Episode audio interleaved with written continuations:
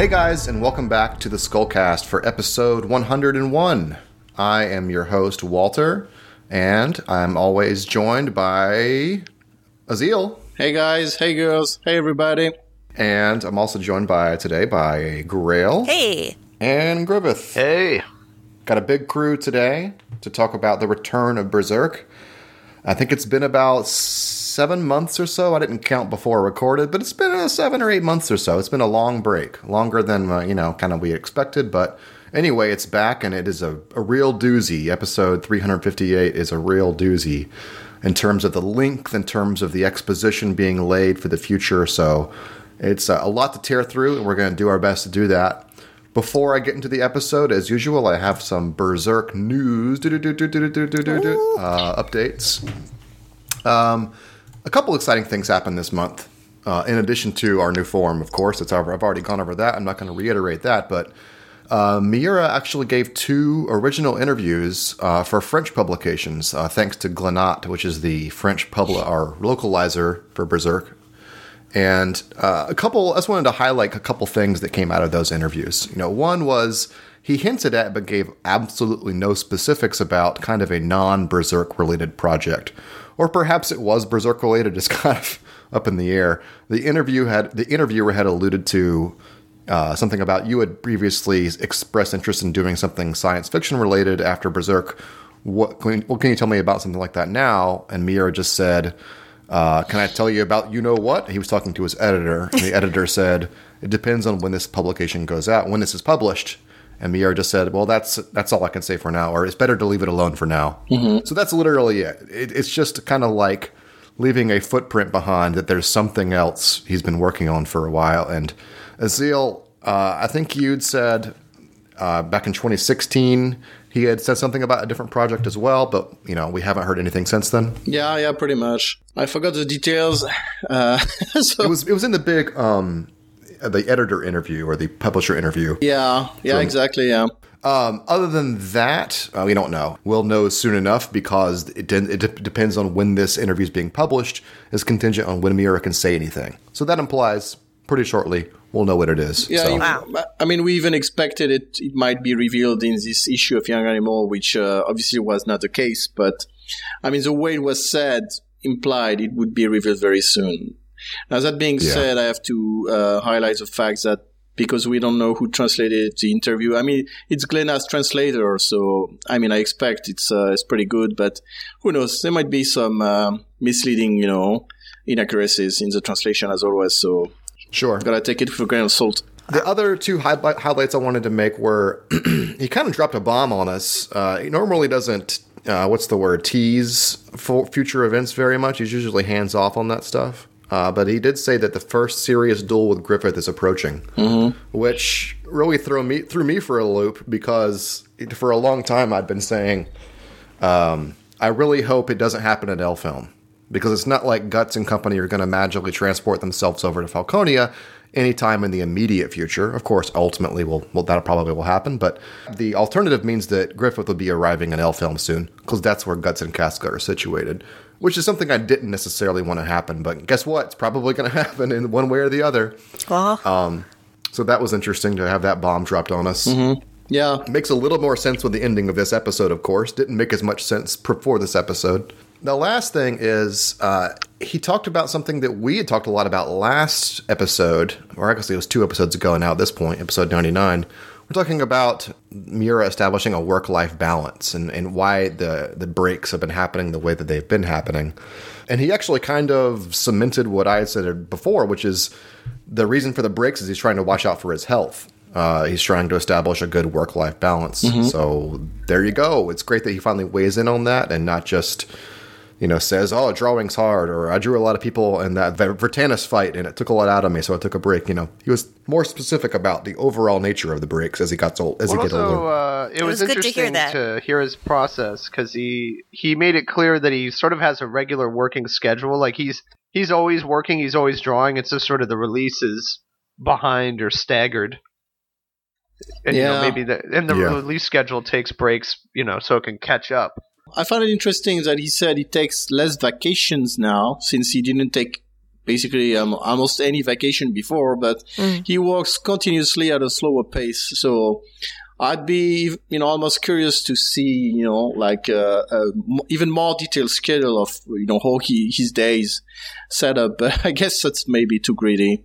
But uh, yeah, yeah, that was interesting. Maybe we can leak his itinerary and you know where is he right now? What cafe?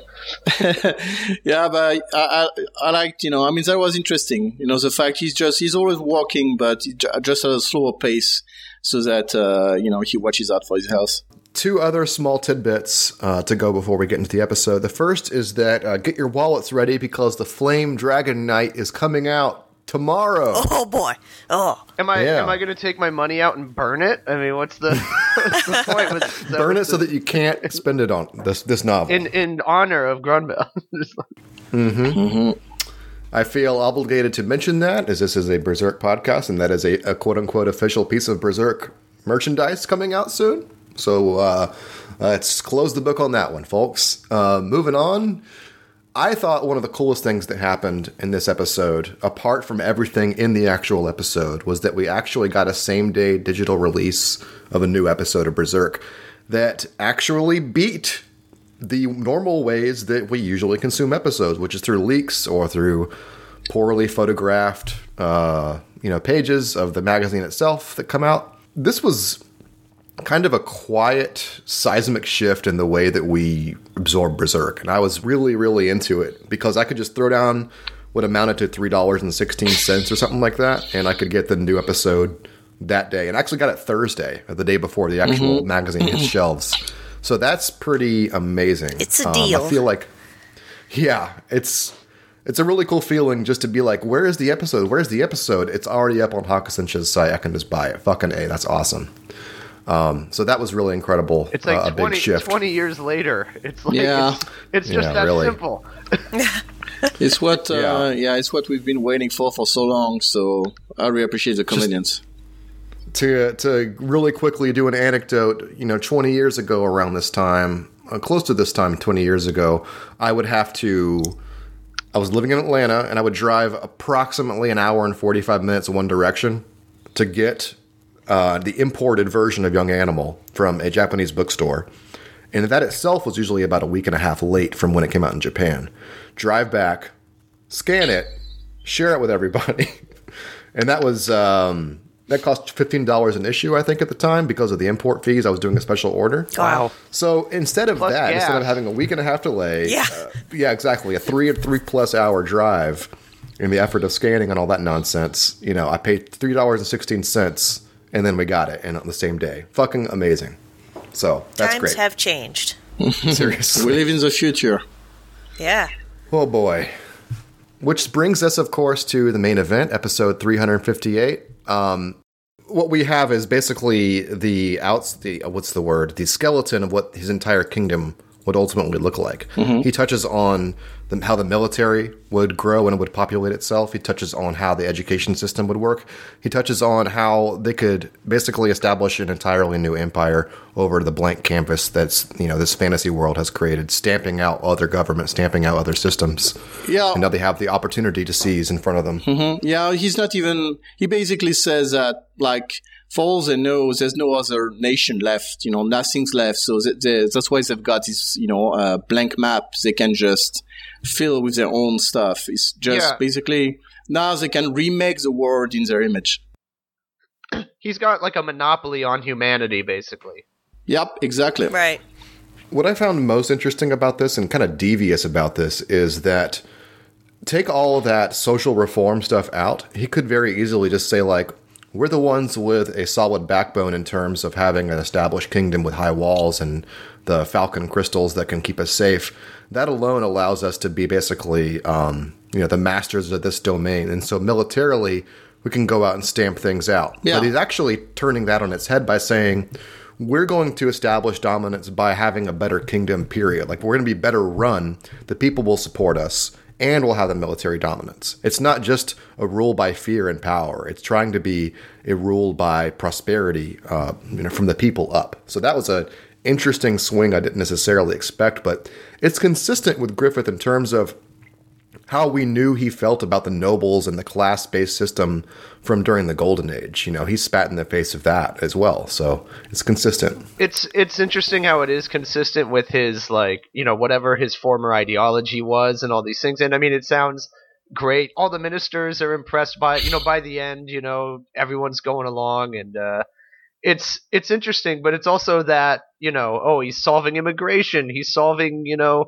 people not getting along in the city, he's solving Mm. education, but it's also Griffith all 2020. going yeah, it's all going back into like you know, it's disguising the fact that he's also building a giant you know military society that's going to be centrally run and everyone is going to be raised by the state Yeah. essentially and that he'll be in control of uh It's of very everyone. clever. Uh, when I was reading through the rudimentary translation that that Puella provided, it was really interesting because he's really, you know, selling it to them as a meritocracy, basically, where you know anybody who does the work and puts the work in can be a citizen and live prosperously in the kingdom. But really, what he's saying is, you know, as long as you buy into the cult of Griffith and do whatever we want, you'll you'll get you'll be able to get by.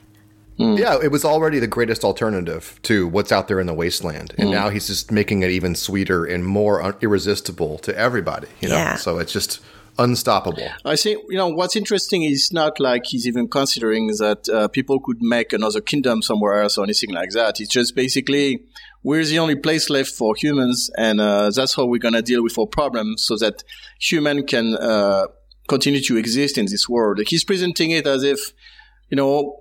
If Falconia does not prosper, then humanity will just disappear. And um, what's interesting regarding the minister is that he, you know, they they are reluctant to uh, buy into his views in part because of the established order, you know, of uh, the feudal society. And so, in, in a way, Griffiths is also it's also meant to convince the readers. Basically, it's like, huh, every kid being educated instead of just working the fields. Hey, that's a good thing. Hey, people, foreigners Yeah. being given a chance. That's a good thing. Whereas, yeah, it's not actually a good thing when you look a bit farther than that.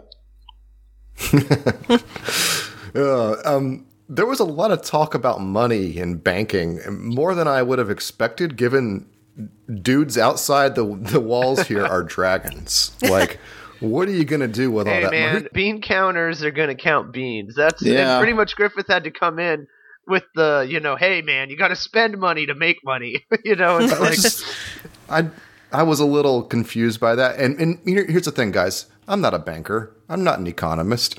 But when I see that pretty much there's only one, you know, kingdom that's probably still upright and not having a dragon roosting at the top of it, I'm just I'm just gonna guess that money's less of a, fa- a thing now. Mm-hmm. But maybe I'm missing some larger factor in terms of being able to compensate the workers that might say build a cannon for you or build a house for you. It was you know, maybe interesting to see Go how mundane some of the issues brought up in the in the episode were because they were also talking about unrest among immigrants and stuff like that stuff that's very relevant to current politics too. So that was fascinating.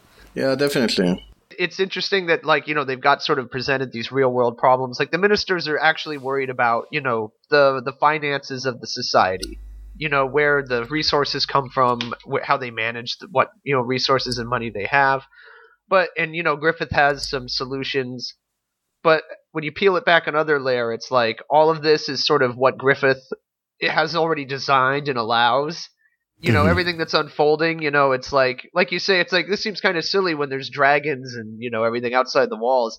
But at the same time i you know how much of a concern are those dragons really to griffith? And how much of this is all part of the same like charade that he's doing. Because he do- he's not sitting there as femto going well you know i'm actually the god of man in this world you know and i, I this is all unfolding as i have designed so don't worry about it. You know he's he's playing along and he's got them playing the roles you know he wants them to play presumably that is sort of the gorilla in the room as you're reading. You're thinking why does he mm-hmm. why is he sitting here you know trying to convince people? Doing the the same show that when he was playing the hero on a horse you know riding Right. in to save everybody. Now he's the hero building an empire.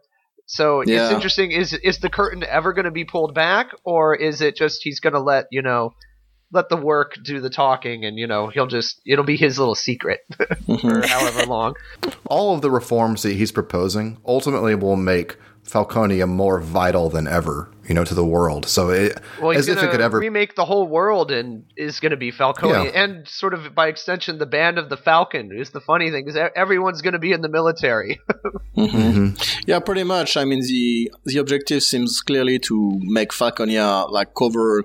I mean, first the entire continent, but probably you know in a second you know stage, you know the rest of the world as well. So, but yeah, I agree. It's uh, it's interesting to see that he's keeping it up with like the ministers and even like we mentioned in the in the thread. You know, Charlotte is the one who is, you know, the queen and Griffith is just sitting at the table with the others, even though the room they're sitting in is literally littered with falcon imagery. So it's like, it's designed like she's sitting on a falcon throne in the I falcon room. It, to which a falcon corridor leads to, but he's just, oh yeah, I'm just, I'm just a guy here. I'm, I'm like, you know, every other guy. Oh, I do perform miracles in the church, of which I'm But the it's holy. not all about me, guys. It's not Yeah. all about me. But that's so beautifully illustrated too. When when Charlotte is kind of going like, mm, uh, "Well, what about the orphanage?" and they're like, "No, no, no, no, no." And then Well- the minute Griffith opens his mouth, they're all like, Well, "Whoop!" Well, Yeah. you know what's Like- funny about that too is that he also, you know, it's all presented like, oh man, he defended her idea. Obviously, she's, you know, she's in love, you know, for what he did there. You know, it's like, hey, let's go back to the room and uh, take Have care some of your. tea. Yeah, let's Yeah. have some tea. It's tea time after that speech. And yeah. uh, but he he completely hijacked and changed the idea to basically like, yeah, let's put every kid in the military. yeah, You exactly. know, yeah. It's like, and she's like, "Thanks for defending my orphanage idea." And it's like he turned it into like this fascist The child regime, soldier yeah. initiative. right? And- Yeah. but, but it all works to make him look like a great guy at the same time. Yeah. Yeah, exactly. It's just so you know. I find it interesting because it shows he's the one with the real power. You know, regardless of what they say and how he presents himself, he's the one who has final say. And uh, yeah, at the same time, like you said, he definitely hijacked the idea. Where you know, I even wondered if he might not be the one who gave her that idea, so that she presented it in a very quaint and innocent way, and he could be like, "Yeah, sure, let's just do Over like over tea. yeah, state. yeah, state mandated you know, education. Yeah, the Tea Party He's is funny. Yeah. I think it's it's pretty obvious though. Like I, I really like the structure of this episode because uh, placement in the overall uh, lifting the veil on what Falconia is. Everything up until now has been spectacle. It's been wow, a magical city appeared. It's perfectly designed for the hellish landscape outside. Oh my god, there's crystals too. And inside, everyone everyone has a, an- a way to eat because the seasons have been changed because of the tree.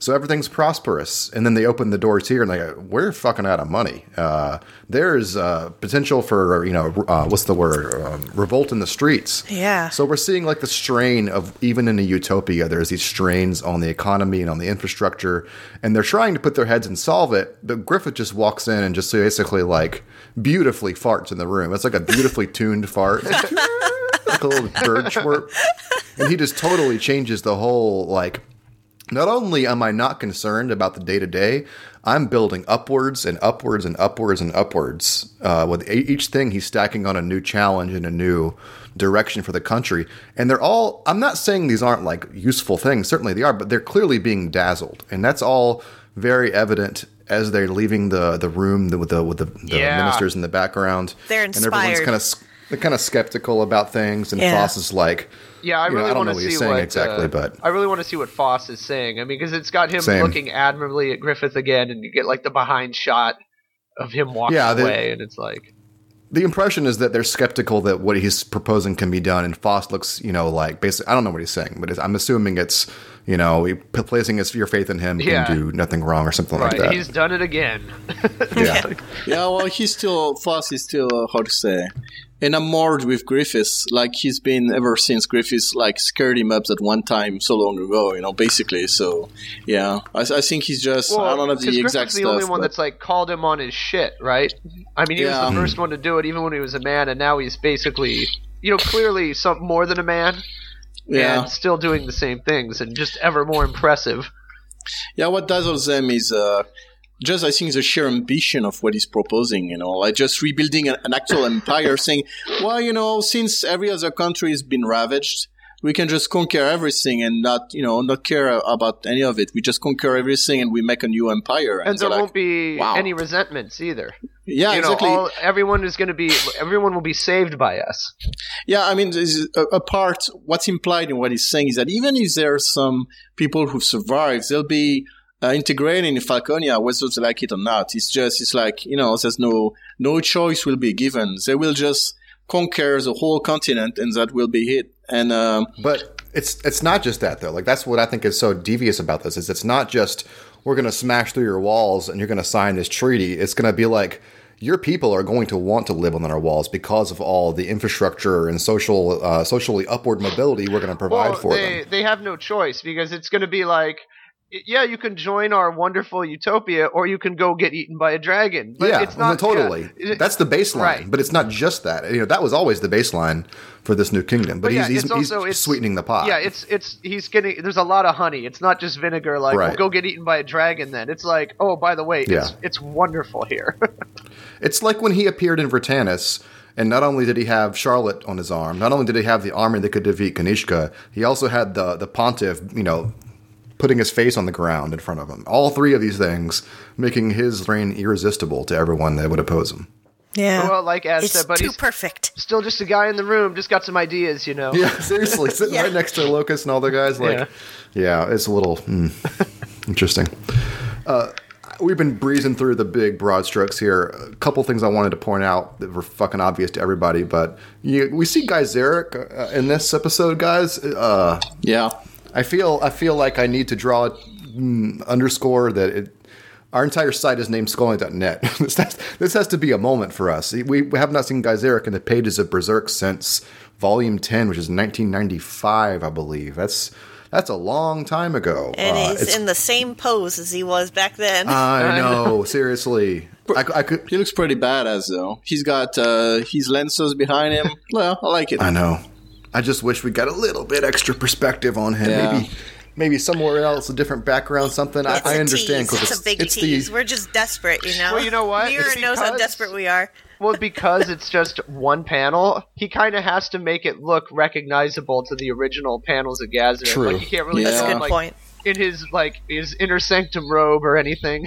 Like, Otherwise, they'd be like, "Is that the guy from Willow?" Evil Oh my god.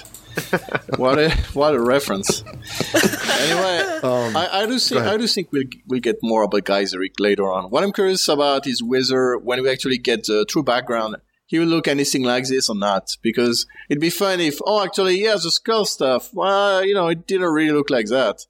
So I'm just I'm I'm just curious to see what it will actually be like. The other interesting thing was we, we talked about this a lot, in all the all the episodes leading up to this, which is like you know now that he has the walls around Falconia, you know, and they're going out and killing giants, and they're presumably launching a war on astral creatures. You know, what's that frontier begin to look like? What's that frontier shaping up to be? And of course, it's becoming a human habitable place. But this little map scene we get, or the depiction of what might, what it might be, kind of like mm-hmm. the the engineering drawing of what it might be. You see these little ramparts up there, um, surrounded by you know individual houses, and each even those you have little landmarks about where the magic creatures in that region are. I think that's really interesting because on the bottom you can see where they encountered the Hydra, where they encountered the giants. Well, Um, yeah, I mean that's just like you said, it's just uh, like a depiction of what is you know how to say envisioning, and it's basically expanding with highways, making military bases along the highways, and you know building a giant wall uh, around the you know how to space looks- they've uh, liberated. You know, it with looks uh, like air Super quotes. Mario Brothers three. Yeah. Oh my I- god, you're right. I mean, I mean, the thing is, uh, like the depiction doesn't necessarily mean to be realistic. It's just like you know Yeah. an idea of, of what it you know will look like. It's a visual representation of the highway system and the outlying bases that would that would then protect the houses that are there. Yeah, I see. Now, I was going to say, what he's saying is that with the highways they're building, which we can see in the page before that, uh, you know, if there's an incident, if uh, some creatures attack, then the army will be able to respond faster because they'll be able to move much faster from the capital out to where they're needed. Yep. I the the visual style I really like. It's it's not Miura's typical look. It's like a it's like a medieval portrait kind of thing. It's it's like Yep. a it is like an ancient map where it says here there be dragons out in the corner, and you see a little swirling dragon in the There in the really corner are the dragons. Yeah, it's right it's, there. It's fun to play spot the mythological beast. Like you see a Mm-hmm. chimera, and uh, you, uh, Walter, you said you saw a sphinx over there. Yeah, I thought I did. Yeah, I see it actually. It's right above the, the leftmost rampart with the one with the wings Yeah, and looking up like a lion. Yeah, yeah. It almost looks like a, it could be a little model, like where you move the pieces around, and he's like, "Okay, Hmm. the dragons are here. Mm-hmm. We're gonna move the army in." And yeah, the chimera in the very bottom center, of course. Uh, some kind of lobster on the lower lower left. Yeah. Not sure what to make of that. It looks like a sea fight. Mm-hmm. Yeah, there's two creatures fighting. One that's got a fishtail but looks like a cockatrice, and the other is yeah, a kind of lobster creature thing. Funny.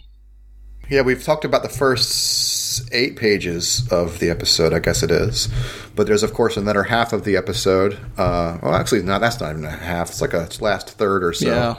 The exit, they'd have this false conversation, which you already talked about. And we see Sonia feeding the falcons, uh, looks like scraps of meat. And um, she, that falcon and her get really close in this episode.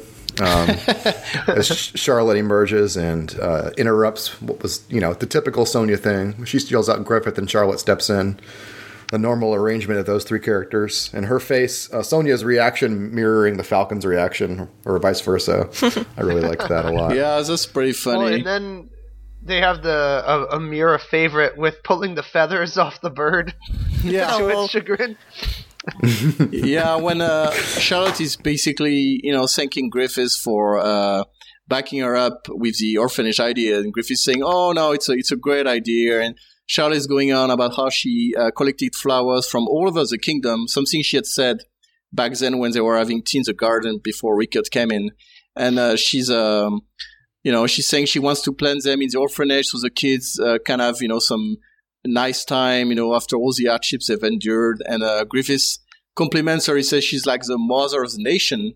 And she replies, Oh, and you're like the father of the nation and maybe the next king, you know? You want to Ooh. plant some flowers with me? yeah, and and, and while she's saying so, uh, uh, how to say? Yeah, and afterwards she asks uh, Griffith. She's like, "Oh, by the way, um, what's your schedule this afternoon? Uh, I, I I would like to have tea in, in my room with you, and uh, to invite you to have tea in my room this evening." And uh, basically, she's something like, "I'd like to do whatever I can to relieve the fatigue of the battlefield." After, after your expedition, Lo- and Locust punches him on the arm and is like, "Yeah, go for it, bro." it's, it's it's such an obvious comment, and uh, and Locust is like, oh, we got nothing planned. Uh, go ahead, enjoy your time. And and so yeah, you have Sonia who's like pulling feathers off the falcon. She's like, ah, with that blank stare on her face. That's, that's, That's pretty fine. funny. And so yeah, so what's even funnier is she actually rushes and say, oh yeah, I want to have tea together too. And uh, Mule has to hold her back and says that basically uh, Charlotte and Griffiths haven't seen each other in a, in a, quite a while, and she shouldn't disturb them What she, what Sonya should have done is walked up to that guard and punched him in the face, and then he would have, she would have been able to have an audience with Griffith. Only then Mule would punch her in the face. Oh, You guys see what I'm going with this at yeah, all? but that's that's absolutely. I mean, I cannot condone what you're doing. It's, I'm not saying it is, but it reminded me of when Guts tried to get a hold of Griffith in the Golden Age, and oh, yeah. Yeah, Sonya is mirroring what Guts' reaction was at that time. Yeah, a little reminiscent of it. Yeah. I'm not saying it has a parallel 100%, but it's interesting. He- She also storms off, does her own thing. Yeah. And I'm not sure where she's going. I can't tell if the bird is storming off with her or if it's escaping. I think I, I think he's escaping. Abuse. so yeah, yeah, Yeah. she she doesn't say where she's going, and uh, we might actually get how to say. I mean, we might tie back into this later on. You know, Yeah. you know later in the stuff, but she's not she's not saying, but she seems pretty pissed. And uh, I was thinking actually she might you know travel through the tree and go you know in a faraway place. Who knows? Maybe Elfhelm. Who knows? You know. Every, Yeah, she has the ability to. yeah, She and Griffith, everything's so may po- well. everything's possible, and um, and yeah, what's funny is that it cuts down directly to Charlotte asleep in bed naked. so Tea time. it's like, oh yeah, that t-shirt was good. so uh, yeah, mm. What did, he, what did he put in that tea? She's already asleep. Uh, sleepy time tea. Oh my god. yeah. He slipped her a Mickey, you know. oh, sleepy time tea. so and yeah, and of course, I mean, we see the the full moon, the you know three branches of the World Spiral Tree, and Griffiths is holding his hair and um, looking at a strand of hair, saying, "Hmm, this night again." And then he streaks. That was my favorite joke of the uh, of the episode He's thread. He's just running around town naked Yeah. now. That's good stuff. So yeah, that's uh, yeah, that's pretty big. That's major, guys. That's also major. In addition to seeing uh, Gaiseric, this was another major turn for us uh, because it yet again confirms something we've been talking about for more than a decade at this point uh, that Griffith and the Moonlight Boy are linked, and it happens on full moons. The question was, what does that transformation look like? How does it manifest? How aware is he of it happening? All these, all these questions, and some some of that is hinted at here uh, at the end of this episode. But before we get into a lot of that, I just wanted to open the door to what this could mean for this sequence of events. You know, Griffith had put a lot of things into motion in this episode. He talked about the future of the kingdom, not only its direction in terms of like where they were pointing their swords, but also, you know, the society, how it was to be formed, organized, where to build things, what to build, how to establish highways. All that stuff has been set in motion, basically. And he flies out the window, presumably, if he's the boy now, headed to his parents Yep. to Skellig to Elfhelm, where there is a time distance between this look this area, this area, and that area. Oh yeah. Uh, what that could mean for the immediate future. I mean, again, we don't know. We don't know if it's one day equals five days, one day equals a year. We have no idea, zero idea. I just wondered where you guys think that might go. Apart from all the other obvious story implications that would that would be if the boy slash Griffith arrived Yeah, like if Griffith goes there, and unless the Moonlight Boy is immune or can somehow stay immune or can, you know, if he can, unless he can essentially time travel, you know, he could come back and Falconia is like on fire. You know, dragons are, you know, burning everything. The apostles are eating people. And it's just like, uh oh. like, you know, I was only gone for five hours. That would be a twist. I mean, it really depends how the whole time scene works because, I mean, when we were told about it, it's not like, oh, every hour you spend there is a year in the real world. It's more like, don't linger too long because then you'll slip out of time, basically. So I'm just curious if staying there a few hours will make a difference or Right. not. I mean, we, we, we speculated about this and I think it would be interesting to see, uh, yeah, to see Griffiths come back and it's been like six months, you know, and they're like, oh, wow, we, even that's significant. yeah, yeah. So, so that'd be that'd be pretty huge, you know. I mean, we mentioned some. I think in the thread I mentioned, you know, they might even send like a rescue party led by Sonia through the tree, you know, looking for Oh, him. yeah. Uh, That's good. So that would like there would be cause for a confrontation in uh, in Elfhelm, you know, and uh, there might also be, I mean, all sorts of scenarios. Uh, for example, if Griffiths is aware of what the kid sees, he might see there in Elfhelm. You know, there might be some things that leads him to send people there afterwards to do that. And uh, other than that, when he comes back, you know, who knows? He just presumably uh, had sex with Charlotte, so she might be pregnant. I mean, there's tons of. It will also be interesting to see how Charlotte would cope by herself for six months uh, as a leader with a Griffiths to back her up. You know, uh, as he. It ruins his perfect plan. I mean, it doesn't ruin it, but it, it would be interesting to see him actually face an unintended complication. That's like, oh crap, this this Yeah. was not what I wanted to happen, you know, and now I got to deal with fallout. I'm not 100% convinced it, will happen. It would be interesting, would be a, a very interesting development, but I'm not like, I don't know, I'm, I'm not uh, 100% sure. My first assumption is is that you know his plan is still going to proceed, you know, perfectly for the foreseeable future, and will he'll you know he'll if he does end up meeting up with Guts and Casca, or if it'd be interesting, I presumably we may find out like. Is he seeing what's going on through the child's eyes? Is the is he basically in a holding pattern Yeah. and doesn't know what the child is doing, or vice versa? I mean, it, implications both ways Yeah. are very important. So it'll be uh, it'll be interesting to see if we uh, Mhm. find that out. Yeah, exactly. And I mean, even without any kind of confrontation there, it would be interesting because presumably Guts and Casca could stay in Elfhelm, you know, forever for like 10 years. And, you know, the world would change and they would be unconcerned. But uh, I feel like seeing as a child and maybe having some, uh, revelations about who he is and what's going on and everything might be, uh, you know, a prompt for them to actually leave the island and go out and, uh, you know, try, try and uh, save him or something like that. So, in any case, there's a lot of possibilities. It'd also be interesting to see Griffith just finding out about Casca, Right. but also see them like basically, fra- you know, fraternizing with the only threat to him that exists, and probably be like, "Son of a bitch, look who's here, Mister Dream Ruiner." I, I, I honestly wonder if uh, if he would care about Casca. Yeah, same. She was branded. Yeah, I, I think he would not give a shit. Just like Guts, he would be like, "Yeah, you're nothing to me." But obviously, for the kid, it's a different story because it's his mom. So, I mean, it's again, it's a big conflict that's been building up for so long. Is the fact that Griffiths, he's, you know, like he said in uh, volume 22, his heart should be frozen. I think it's like more an intellectual interest, like almost like the novelty of like, oh, you know, he brought her back. Like if he, uh, yeah, you know, I'm sure he would have a he would have a like a very cruel thing to say like, "Oh, I see you, you got over it."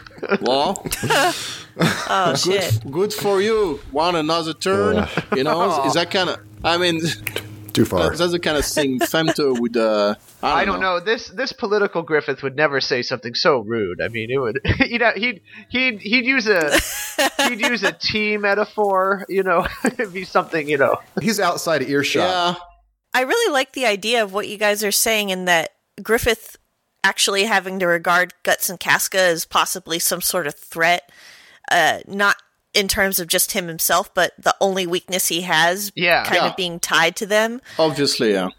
I think that could be interesting. there's a double thing. First, you got the fact they knew him from before, just like Rickert. And, you know, it's just, they, they don't have the veil over their eyes, you know, about who he is, what he did, you know, they, they're not fooled. And I think it, it's kind of the same for maybe people like Raban, you know, and Owen. Maybe they, you know, they knew him when he was human. And that's a difference from people, like someone like Mule, who's just, you know, head over ears with him. And, uh, and yeah, there's the fact they're his parents and that makes them that makes them the only people who actually can do anything against him because like we saw in volume 22 uh, you know it's unlikely the boy would let griffiths uh, harm his parents directly at least. So yeah that puts them in a unique position to fight him and defeat him and everything like that. So and at the same time of course there's the tension of the fact they probably don't want to kill the kids. They probably want to save him. So how do they defeat Griffiths and save the son and don't die and everything? So that's I think that's gonna be what the ending will be all about. Hmm. we we launched this conversation by what Griffith might have to say to Guts or Casca, or particularly Casca, but you know that's that's not necessarily the arrangement of how things will happen in Yeah. in, in Elfhelm, at least immediately. You know, the, the boy is coming; he's been transformed because of the moonlight, and presumably when the boy crosses the threshold from Skellig to Elfhelm. You know, we saw some defenses, and I'm not saying pumpkins are going to stop the boy and Griffith. You know, those pumpkins are going to be fucking pumpkin pie by the end of that. I mean, obviously, the question is though, how many alarm bells are going to go off? What is his presence in Elfhelm going to do to the overall, you know, dynamic there? Will they regard him as a threat? I can't imagine someone as powerful as the boy slash Griffith would go unnoticed by Danann or the other uh, gurus. I can't imagine that it's going to be like, oh, just a kid in the forest, whatever, you know. will they know exactly who or what, or at least what he is, or is it going to be more like Schierke, where it's just like, whoa, you know, this person, this is a special creature, whatever this is. I have no idea. It took her a while though too, and she only learned it by process of elimination. There's something special Yeah. about the boy. I think Danann will know for sure. Uh, I think the gurus might, you know, like they- they're obviously they're wiser and more experienced than Schierke, so they're also gonna, you know, know some things up. Maybe not exactly what, but yeah. I feel like the only reason they might not or possibly couldn't would just be if because Griffith and the boy have like some sort of defense against that. Ba- you know, basically like something to like screw Hmm. up anyone reading them. I mean, but it may it may not be. They may know, like you say, if anyone was going to know exactly what it was, they would. We know they give off a different vibe. They don't make the brand. I mean, the boy doesn't make the brand bleed, and he doesn't seem evil. And Schierke tried to read him, and she couldn't quite place his odds. So there's something. There's a, a real change going on. But I, I'm thinking, yeah, I mean, Ged and Dana Ged would know. I just have a feeling. probably be able to to read through that. So yeah, it's gonna be funny. Like would you know would the boy arrive and you know like I don't know in the midst of you know Guts and Casca doing something or whatever and will like the four gurus just appear out of sudden and be like ready to fight or something? Yeah, imprison him. you know, or will it just be different? Will I don't know? Will Dana will be observing, you know, from you know a hidden spot and being like, Yeah. hmm, I see. So I'm picturing that. yeah, I'd imagine though, like the, the the cool scenario that we kind of concocted in discussions was the boy appears to Casca. Casca knows who it is, but if it, it's presented as a threat Yeah. to everyone else in there, including the gurus, including Danann, you know, they would be opposed to him and want to do something to him, and Casca would be there standing in front of the boy to protect him. And Guts would have to choose. You know, that's just the dramatic scenario I kind of cooked up. you're missing one. Then, then the Skull Knight appears and be like, Sure. gonna strike him down when he's weak, and Guts has Yeah. to be like, no way, you're not touching him. And they fight, and yeah, at the Yeah, and at the end, Why not? Yeah, sure. I mean, it's possible. And I mean, we laugh about it, but yeah, maybe, you know, Casca would be, you know, taken away. So that would be a crazy, crazy development. And I don't really believe in it, but it's, it's, it's possible. The only Wow. reason I would say against that is that I can't imagine Miura would bring her back just to then disempower her, basically by kidnapping Yeah, her. same exactly. It would be, it would be really shitty to the readers because there's so much to be done with her. And if she was Yeah. just a damsel in distress, that would really suck. So yeah, I don't believe in it, but Flashbacks to like the original Mortal Kombat movie where like Shang Tsung kidnaps Sonya at the end. And it's just like, yeah, that wouldn't be a good thing to copy. that would be bad. test Yeah. your might. you know, they just go So, through the portal with her. The, the the idea of evil appears in Yep. the sky at the end of the movie. yeah.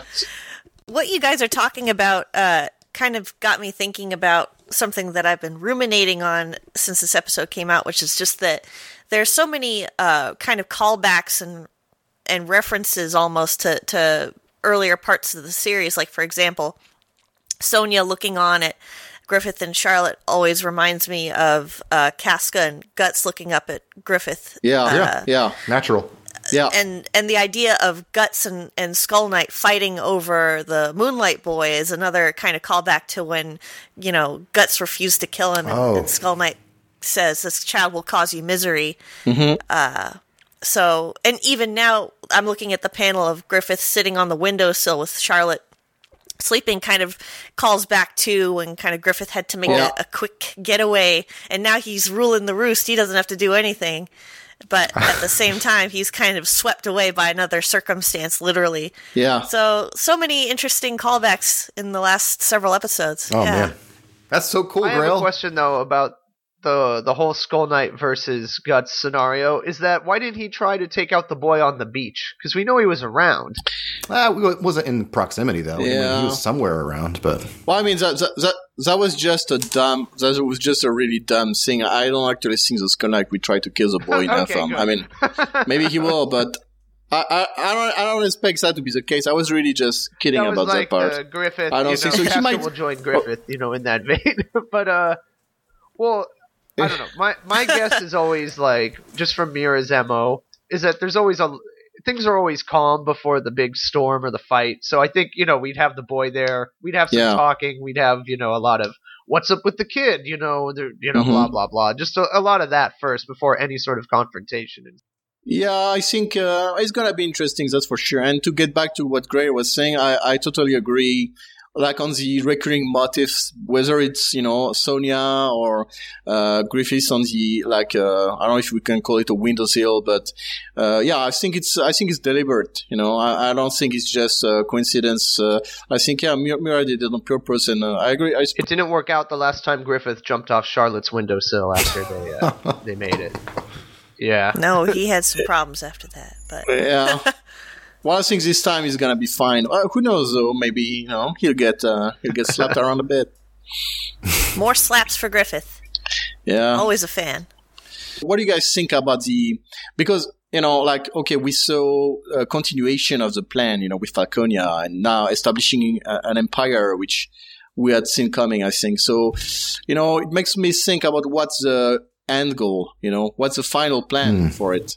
Uh, we've mentioned I mean, we've mentioned before that Griffiths could be seen as a kind of copycat of Gaiseric created by the Eater of Evil. You know, Falconia's design, which was copied on the old capital, cemented it, and now forming a second empire uh, further underlines it. So, I mean, one component uh, we've mentioned, I think, several times before is the eradication of uh, astral beings. Just, you know, there's that clear vision being established here that it's humans versus the natural world, and uh, Griffiths want to create a purely human world with a reformed society, closer to like a military dictatorship than what's it before. So, you know, I'm just I'm just curious what's the end goal of that present is. as like a side effect. Like, oh well, we're gonna preserve the human way of life, so we're Yep. gonna spread it all over the world. But by the the other the alternative is that he's building a war machine to eradicate all fantastical beings. And is that the actual end Yep, of all this? The real aim? I think so. yep, Mm. I agree. I, I think it's all about humanity, and the God Hand have the God Hand and the idea of evil have domain over humanity through the common consciousness Yeah. deep in the abyss and all that. I think it's that's the key there. Right, but are Mike? I mean, are the is humanity a means to that end, or are they the end? I think humanity is the. I think a st- complete dominance over the over the entire population without any hindrances by astral creatures is the yeah, goal. Yeah, I think you're, But- your boss right. Go ahead. good. Now, uh, I was just thinking, uh, yeah, I, I think the reason for, I'm not sure destroying astral beings is the final end, you know, so I think the reason for destroying them. yeah, what are they? What are they destroying them for? Yeah, so I, I think they're agents of chaos, basically, of uh, unknown to the human world. Uh, for example, think of every time Guts' life has been changed by Puck or even Chich, you know, saved. Uh, I think they're outside of the scope uh, that the God Hand and the Eater of Evil control. You know, they control human emotions, human will, they obey human reason. They can inhabit people's minds and give them ideas of, uh, you know, that kind of stuff. And I think uh, astral creatures, you know, are uh, they interfere with that. You know, we we They're know- an unknown factor. yeah, exactly. They can, you know, we, we know people can think of them in their dreams, even when the uh, astral world was separate from the corporeal world. And um, so they can basically do things that the bad guys do not want. And of course, there's magic users, which are a great threat to the God Hand as well. So, uh, you know, right now, basically, you know, the knowledge people had of the old world through magic and, you know, magic users has disappeared. And uh, Griffiths is promoting this new vision of, uh, you know, technology and like industriousness. You know, I mean, the shot of the highway being built actually, you know, I felt pretty dreadful to me. They're like really radically changing the world. And so is that world that's for humans only? And, you know, I think in the end it will be utterly dominated by the God Hand and the Eater of Evil. You know, it's, it's a world where causality, you know, uh, will rule everything, will be absolute, purely deterministic world where everything follows a specific reason. You know, there's no chance, there's nothing, everything follows a, a, a rule. I, I think that's, that's what's, that's what's going on. And humanity ultimately becomes a resource. Yep. I do think it's about completing the pattern. Like if causality is completely human focused. You're right that there are these gunky astral creatures that keep getting in the gears and making them not work exactly like they're supposed to. And eradicating everything would make everything a perfect machine, completely um, with complete domain. I guess it's interesting that Miura has kind of ebbed and flowed about the threat of astral creatures. You know, the way they were introduced, at least since Femto appeared incarnated, was that they were a threat to humanity, and the natural response is, of course, to re- eradicate them. Get these trolls out of my village. They're raping my ladies. That's not beneficial to have astral creatures around. And then we're introduced to Elfhelm, where we see a bunch of, you know, mostly positive, mischievous astral creatures. And on the other side of the world, Falconia is mostly subject to all the, you know, a lot of the dangerous, meddling uh, astral creatures. So the natural response, of course, I mean, it makes sense. If you're in a post apocalypse, you want to kill all the zombies, you know, put some fences up. So let's live in that jail. Yep. You know, why not? You know, it makes it's a it's a logical conclusion, but I guess what we're missing and we're kind of speculating about or drawing on an open map about, you know, what does that mean? You know, what what does the eradication of astral creatures actually do for the overall, you know, scope of human affairs moving forward? Well, and what will that uh, do to the world? Yeah. The other thing we have not really discussed, uh, apart from meddling with causality's inner workings, they are they are potentially a threat. You know, a guided, um, what's the word, organized astral creature force would be formidable. Yeah. Um, right now, it's not. It's scattered. It's chaotic. It's just all over the place. Yeah. Um, but I think that could be another thing, because just like Flora, when she was around, it was someone that could potentially oppose uh, the God Hand and the plans. something that's underlying all of that is that uh, Griffiths and the God Hand are the ones who you know brought these guys back into the world. So they they brought Yeah, these- he doesn't mention that when he wants to build a giant like dumb wall to stop, you know, like astral creatures from coming in. There was already invisible walls yeah keeping them out. That first he broke a ho- he ripped like a hole in, and then he completely eradicated. Yeah. yeah. So He's, he's selling the cure after creating the sickness. yeah, ex- Yeah. ex- exactly. I know I'm I know I'm stepping on your toes, Azil, but I wanted to point out just really quick, like the, the again the back and forth with Miura about this whole thing is that presumably the world was made less chaotic by the means of the the gurus and the Yep. witches and wizards that established those you know parasites in the world tree that allowed humanity to prosper this past thousand years or so. Yeah, exactly. So it's interesting again that it's ret- returning to that only through the guise of evil, basically. Yep, exactly. He- He basically uh, destroyed the old protections, and you know that separated them without destroying them. And now that they're back, he's saying, "Oh, but well, now we, we gotta destroy them." So Yeah. it's uh yeah, that, that's a, a devious thing. So again, I'm not sure. I'm not sure. You know, it's the Well, that's the real final. Were, were those protections Azil, finish- uh, protecting let Azil us? Or, fin- sure.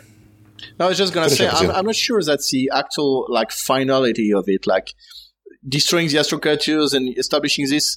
You know, maybe there's just one final step after that or anything like that. But yeah, I, I think it's interesting because when you think of it, it's the last great mystery, like that's still unsolved in Berserk. You know, it's what's the plan of the God Hand. So yeah, I don't know. I just think it's a it's a great thing to be thinking about. That's actually uh, what I was thinking too. Where it once you know, is there like is there some sort of zero sum game here with like the astral power in the world and how the creatures use it and interact with it, and by wiping Ah. them out, are they able to either control and be unopposed or seize that power and re you know and focus it to their ends, whatever their final end is. And Mm-hmm. so that was just something I was thinking about with this, and also There's the a fact that huge. Go ahead. Sorry.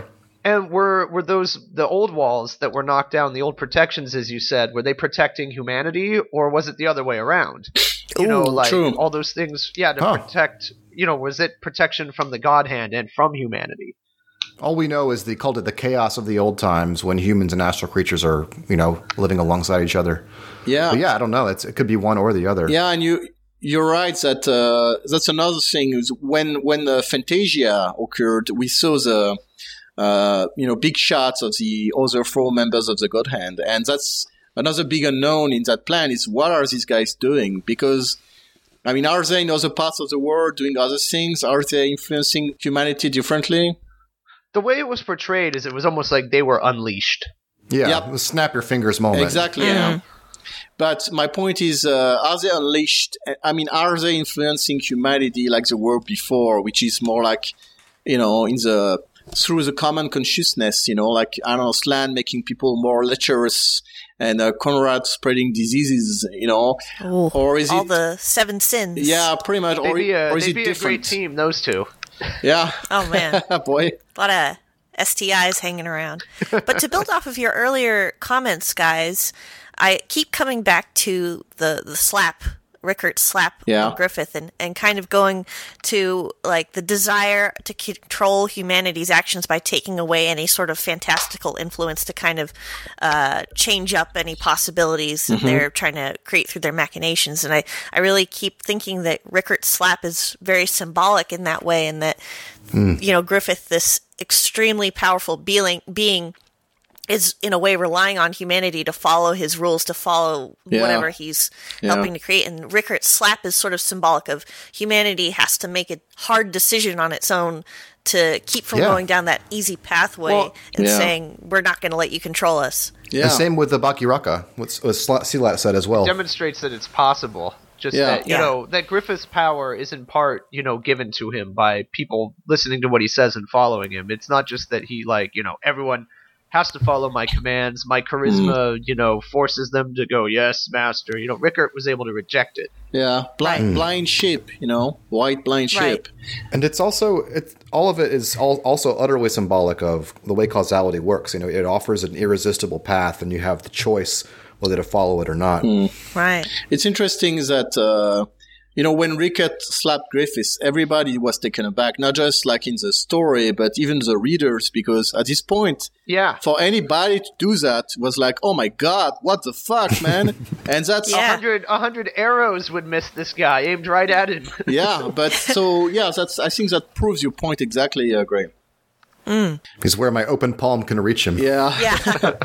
Well, one last thing which we didn't mention about the military aspect and the kid and stuff is I'm still pretty convinced we're going to see at some point uh, a program where uh, pseudo apostle soldiers will be manufactured massively to boost the army. Yes. Uh, a promotion, instant Oh. I'm sure of it. It's only a matter of time. So it might be kids from the orphanage or foreigners or criminals or whatever. I'm 100% sure it, it will happen. And I already see a battle where Guts, you know, like you got one of the generals leading up this army of, you know, clones, apostle monks, you know, pseudo apostle Yeah. guys. And Guts will be cutting through them and you get, you know, Serpico and the others who are like, ah, these guys are strong. And yeah, so I'm, uh, yeah, I'm excited about sort this. Sort of like uh, Daka Part Two, exactly. Yeah. even They're more gonna, dangerous. They're gonna make them look. I think they're gonna make them look better. Yeah, it's gonna, Oh, it's yeah. gonna Yeah. be So. Apostle Super Soldiers. Is it gonna be Right. Daka? Yeah, Power Ten. You know. Oh, it's imagine all the design possibilities for that because generally uh, pseudo apostles look really grody. But, Yeah. like, what if what if it's like a revered like platform, Yeah. like an officer, Captain and he's like grody face, but he has like.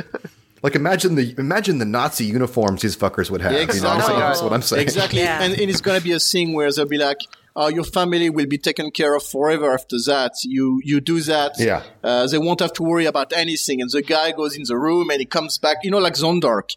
You know, he comes Yeah, back. I was thinking of Zondark. Zondark, but fashionable. Yeah, he's he's you know like two heads taller and he's like you know monstrous. And when his family waves Yeah. at him, he looks, but he doesn't wave back because he's a fucking monster now. Yeah. oh man, I love it! I he can't didn't wait. even get any health benefits that time back in, back in the old days. I wish it were already here, Yeah, but we're still. and, and we're gonna we're see the quite there. process through the eyes of Mule, of course. You know, who wears better? Yeah. He'll be like, should I should I go through it? I, I don't know. Get our our super soldier serum meal. Yeah. You'll be Captain Falconia. Oh, So um, yeah, one one thing uh, we were talking about before uh, the podcast started is that uh, there are interesting parallels between you know uh, the vision you know depicted in this episode and what's happening in the real world, which is you know uh, on one hand you got climate change and uh, you know the way humans have. Basically ruined the world you know destroying all the animals are dying rampant. everything and as the other you got that, that uh, kind of wave of fascism that's been washing over the world in the last few years where you got you know many far right you know leaders uh, Griffith is building America and Europe.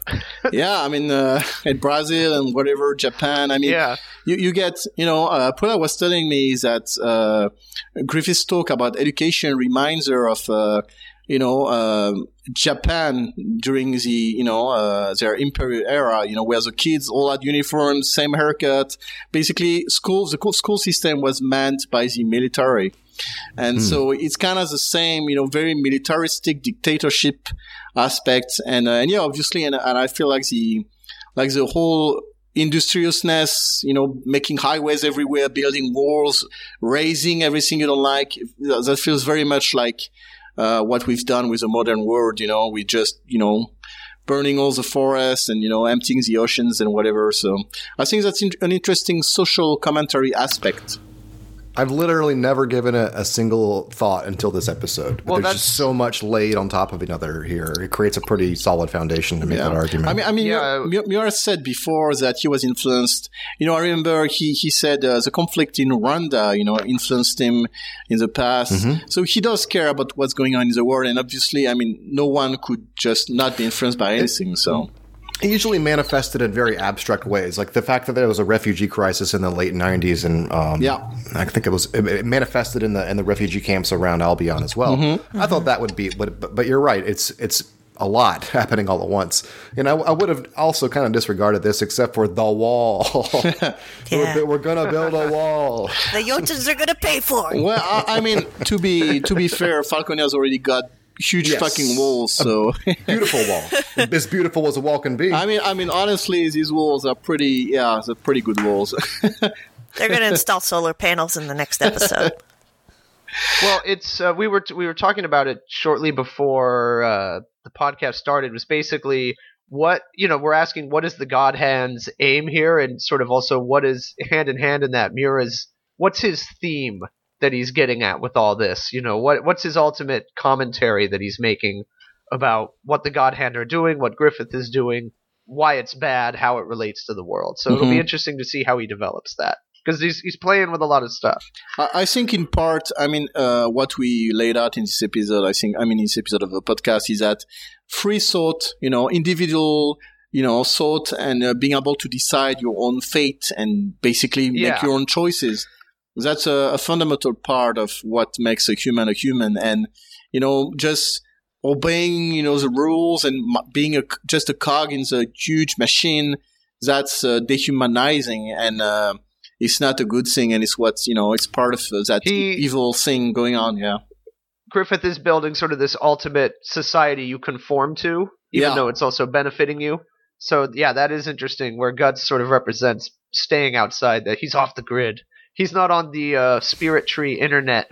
Let that Griffith is going to suggest in the next episode. Hey, we should send like messages back and back and forth. the on other this. side of that dilemma that Miura is you know, kind of philosophizing about is is that there's a glamour to a dream. Like following a dream can be beautiful and like very enticing and you know Yeah. intoxicating to to do that for a while. But at the end, you have to recognize that you know my will is no longer my own will; it's somebody else's will that I'm just feeding. You know, we saw that back in the Band of the Falcon days as well, and we're seeing it on a much more grander infrastructural level at this point with, with Falconia.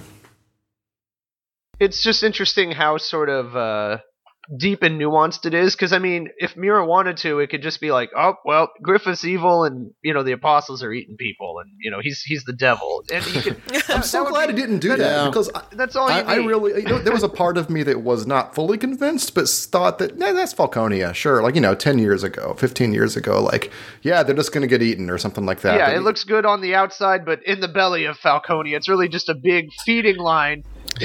This is so much more, there's a lot more going on here, and it's Yeah. more devious in a way. Uh, and so I, I really like the direction he's gone with it, to be honest. That being said i do expect there to be some eating of people at some point i Oh, mean yeah. i mean oh, certainly. It has to be. it's not it's not you know i mean people some people were like wanting some very simplistic thing like oh they're all gonna get sacrificed you know a super sac It's the big yeah, a, s- a sacrifice, bro. super sacrifice to make a super apostle. But but yeah, it's gonna be different. But yeah, I, I do think. I mean, I do think we're going to get some. Uh, how to say non-equivocal, you know, evil monsters being monstrous and doing, you know, like very obviously monstrous things.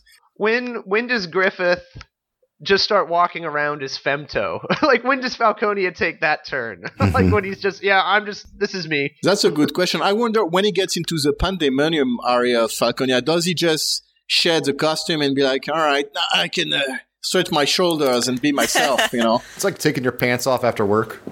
Puts his crosses his legs, just like ah. That's his sweat. Yeah, his sweatpants. He just or Falco- he just flaps his wings. He's like, "Oh my god, that feels good, man."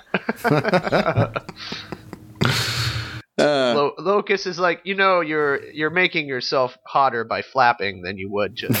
it's like, it's, shut up. well, he I, I kind of wish he would just. This is certain. hmm, boy, go ahead. No, no, I was just saying it's just some bullshit. I was just saying he would just look at him and send him flying back against the wall. You know. Yeah.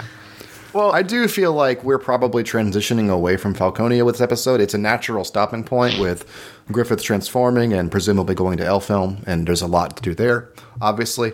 I do wish we kind of got another, what's the word, um, pendulum style switch to see what's happening in, in Pandemonium. We only got one half an episode glimpse. Now you're greedy. you know? I mean, I I, Yeah, I'm I also greedy. would like it, but uh, and maybe who knows? Maybe we will. But I mean, Yeah. I'm uh, I can wait for it. I, I do. I mean, I am super curious about it. I'm also super curious to see what the other members of the God Hand have been up to. I mean, I can't wait for it. This is definitely not the direction I thought we'd go on this episode, but I may as well open the door to it. When I was doing some of the episode or translations, not translations, but moving them over to the release schedule, I, I, I kind of scrutinized a couple of phrases that were used used a lot of times. One of the ones I used to always pick on a lot was um, "King of Longing." I always thought it was a mistranslation, and I, I really scrutinized it and I asked Aziel about it. And Aziel, your answer was that it's actually pretty close to Yeah. the correct Yep. terminology.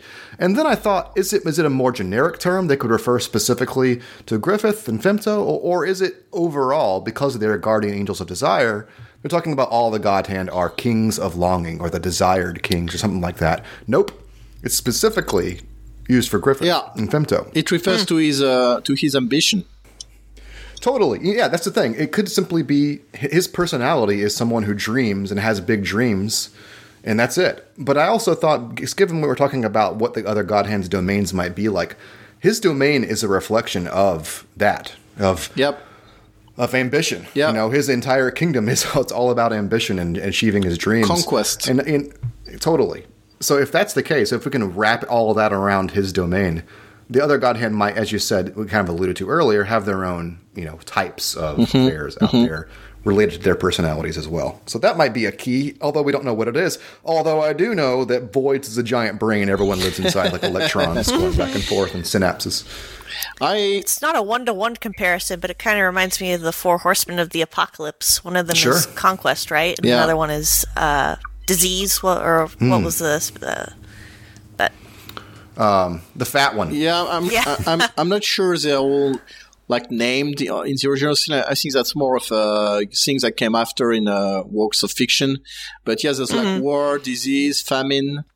And uh, the last one must be death or something like that. Famine is Yeah. like uh, when people uh, die of hunger for American people who don't know how to speak their own language.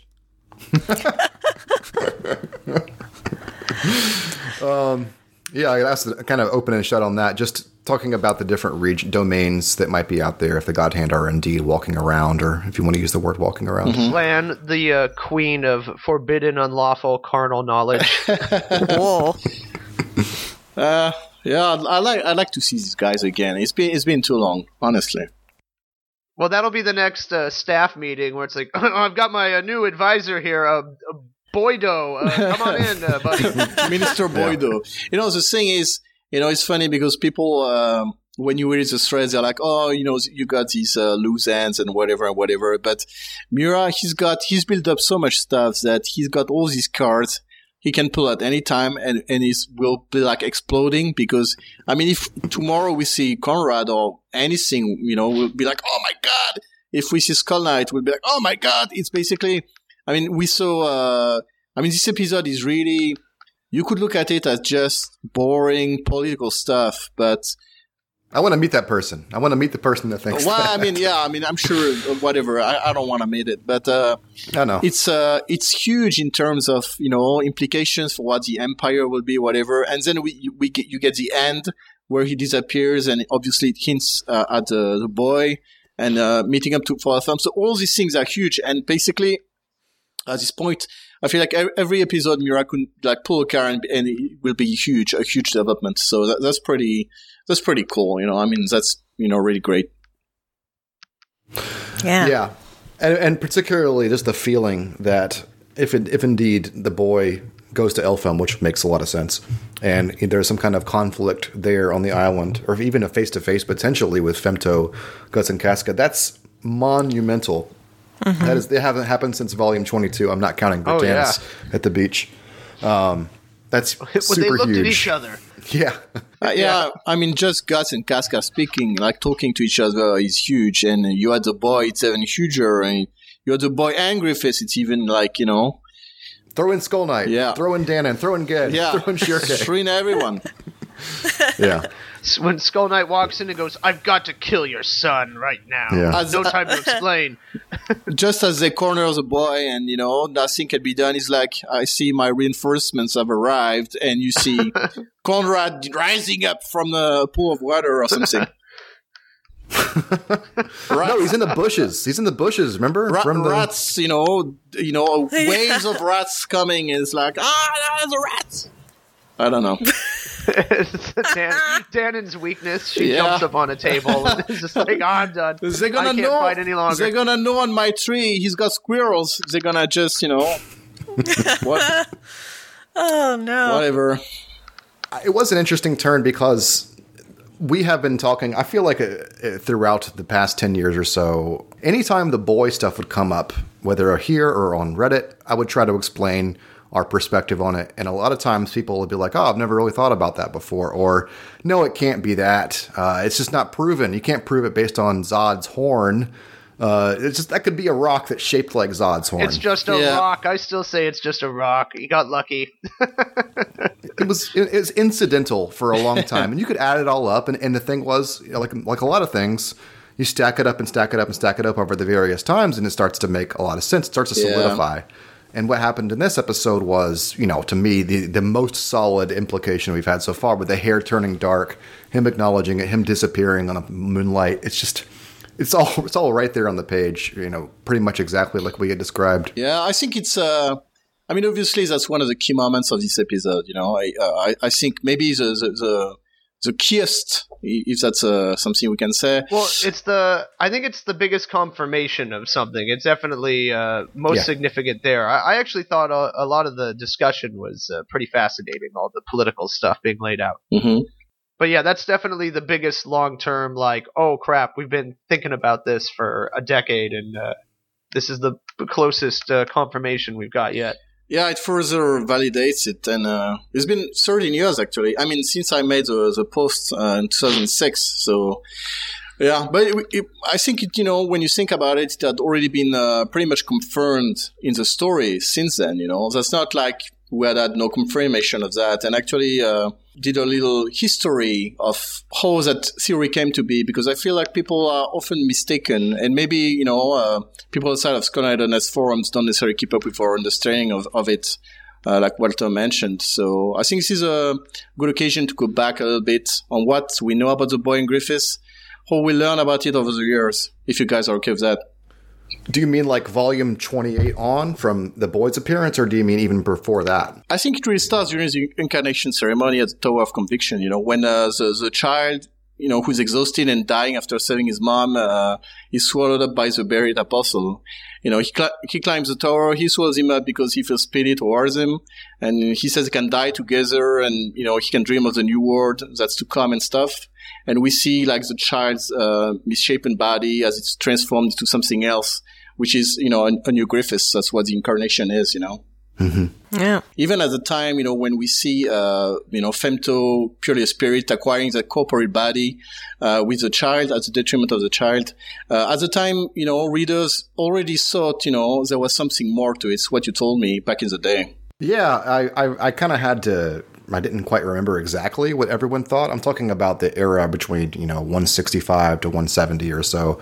I don't remember the specifics, so I had to go look. But basically, we thought that when Femto was incarnated into this new body that basically he possessed through the Beheaded Apostle would ultimately be a fusion between Guts and Casca's son and Griffith, you know, and, and all the dilemmas that that might entail. I was actually surprised that we nailed it that accurately because, uh, to be honest, I wasn't thinking about Berserk nearly as much uh, or as intensely as I do these days. Or I don't have a podcast. Let's put it that way.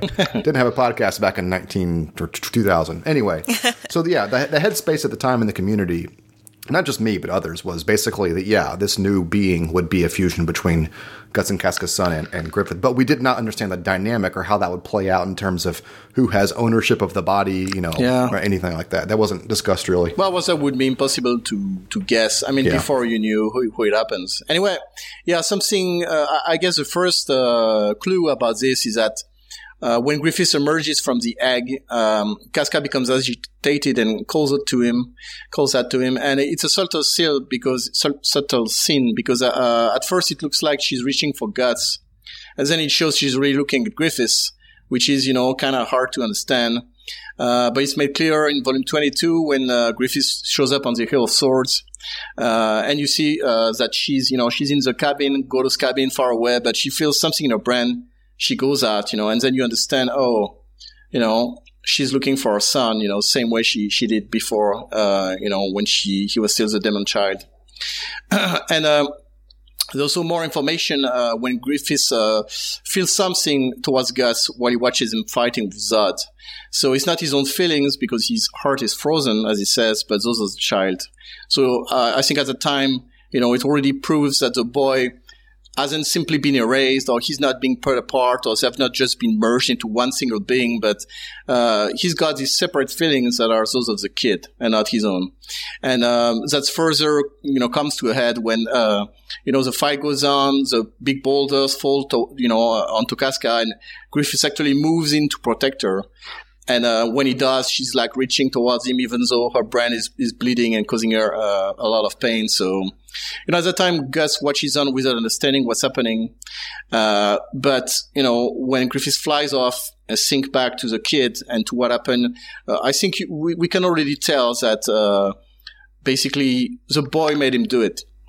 Certainly. I think really a small little layer there is that Guts, as you say, did not understand what was happening. It looks to him like Casca was reaching out for Griffith and that like yep. froze Guts at the time. It was hurtful, yeah. Yeah, mm. yeah, exactly. It's like, and, and that's something Miura does sometimes. He did it with the um, Knights of the Holy Chain, you know, which is the characters are mistaken about something.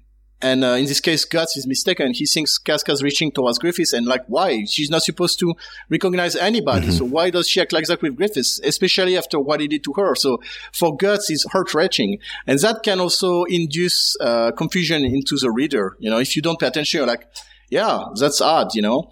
And it's uh, he, he does it a few times. Uh, he did it with the Hawk of uh, Darkness uh, thing, the Falcon of Darkness thing. So yeah, that's also uh, a part. And I, I think at the time that confused a lot of readers kind of an unreliable narrator issue. Yeah. Even though Guts isn't narrating, we're right. seeing it through his perspective. And you generally rely on his reaction to things as kind of a baseline. Exactly. Right. And it's worth noting that uh, that time when we see uh, Griffiths touch his chest and think about the the, uh, the child and uh, what happened with Casca is the last time we actually see like some internal thought from, from Griffiths until this episode, you know, episode uh, 358. So that's a, a lot of time that's elapsed without actually having any window into his mind. And in both cases, it's the same topic. It's about the boy, you know? Yeah. So, anyway, that brings us to uh, volume 28 when the group is on the beach. They're about to reach Vritannis, and uh, you know, uh, Schierke tells the group about the full moon and the sea, that they have you know powers that you know uh, boosts magic, that kind of stuff. Boy appears first, and then we get the moon isn't it? Yeah, it's possible. Yeah, yeah I mean, I just, I'm just going. The moon happens when the crocs appear. Yeah, exactly. Uh, but I mean, yeah, I mean, she she talks about the power of the moon and the, that kind of stuff during that whole you know era. Yeah, but, but certainly. But yeah, you're right. Uh, anyway, it's all conveniently laid out at that moment. You know that oh, hey, the moon. Exa- right. Exactly. That's my point. is that it just comes up at the exact same time, and so and so we see Casca as a you know a guts and showcase speak with the Skull Knight. Uh, we see Casca wander on the beach and meet a young young boy, and it's a boy in the moonlight as a title uh, of the episode. And yeah, she acts as a mother towards him, and the boy also shows a keen interest in guts. We, we like even get a, a shot of them, you know, um, there's a little comical moment. They look like a family, you know, people comment on that. Even later on, when uh, Guts watches Casca sleep with the kid, he he's like wistfully thinking back to his son as the last time he saw him inside the Behelit Apostle. So it doesn't take a genius to put two and two together here, you know. Uh, yeah, I think, really. I think everybody at the time saw the boy was, you know, their son, right? Yeah, yeah. That is my remember memory as well, and it's it's hard to think it wasn't. The question was there was no answers at that time about how that could be the case. Yeah, yeah. It could have been it could have been a reincarnation. It could have been anything, you know, a separate yeah. projection, whatever. Yeah. Yeah, hmm. there was no immediate explanation for it. And I don't remember spending a lot of mental energy on trying to unpiece that puzzle at the time. Yeah, pretty much. The thing is, she even looks like them, but yeah, like you said, we know the son is inside, you know, Griffith's body, so it can't be him. Right. As a brand doesn't react to him, so it can't be him. And unless, you know, like you say, maybe Griffiths managed to shed him. I remember people who were thinking that maybe he shed the boy or he cast him away, you know, mm-hmm. but we weren't sure. We weren't really thinking about it. We, we also get, uh, I should mention the battles. There's a battle where the boy shows that he's got, you know, like supernatural power. Uh, there's an episode titled Superior Being who implies is that he's got superior power and, and he, when Guts loses his mind to the armor, the boy, uh, you know, uh, appears as a spirit of light and breaks through to him. Yeah. Also, he, um, just wrote one extra layer is when he, he basically dispels or, or sends the crocs away when they're at the yeah, door. Yeah. Well, he shows two, uh, moments there. The moment where he just get, makes the crocs move on with a look. Right. And not like they were scared, like he just like basically like commanded them or something. Yeah. You know, they just walked past. And then when basically Guts was out of control and Berserk and heading back towards the group, uh, is when he really sprung into action and uh, knocked him away while also trying to calm him. Yeah, and it, it looks like an astral projection. I mean, we didn't know that at the time, but we see the boy on the on the beach, and he has a swirling light around him, and then we see the creature as well, or the creature, the being of light. It's like he's firing out from Casca, you know, because Mm-hmm. she was holding him. Yep.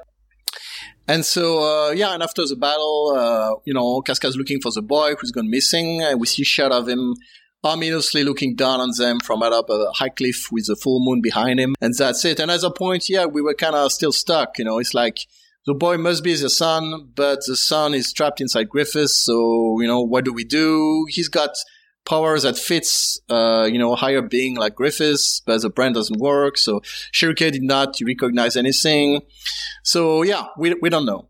Was uh was that page added with the the horn and the rocks when they're looking for the boy? Exactly. Uh, that's where I'm, I'm, I'm, uh, I'm, um, I'm going with this is that I think at the time we already had the possibility of Griffiths physically turning into the boy. You know, that was something we mentioned with the king maybe taking co- control.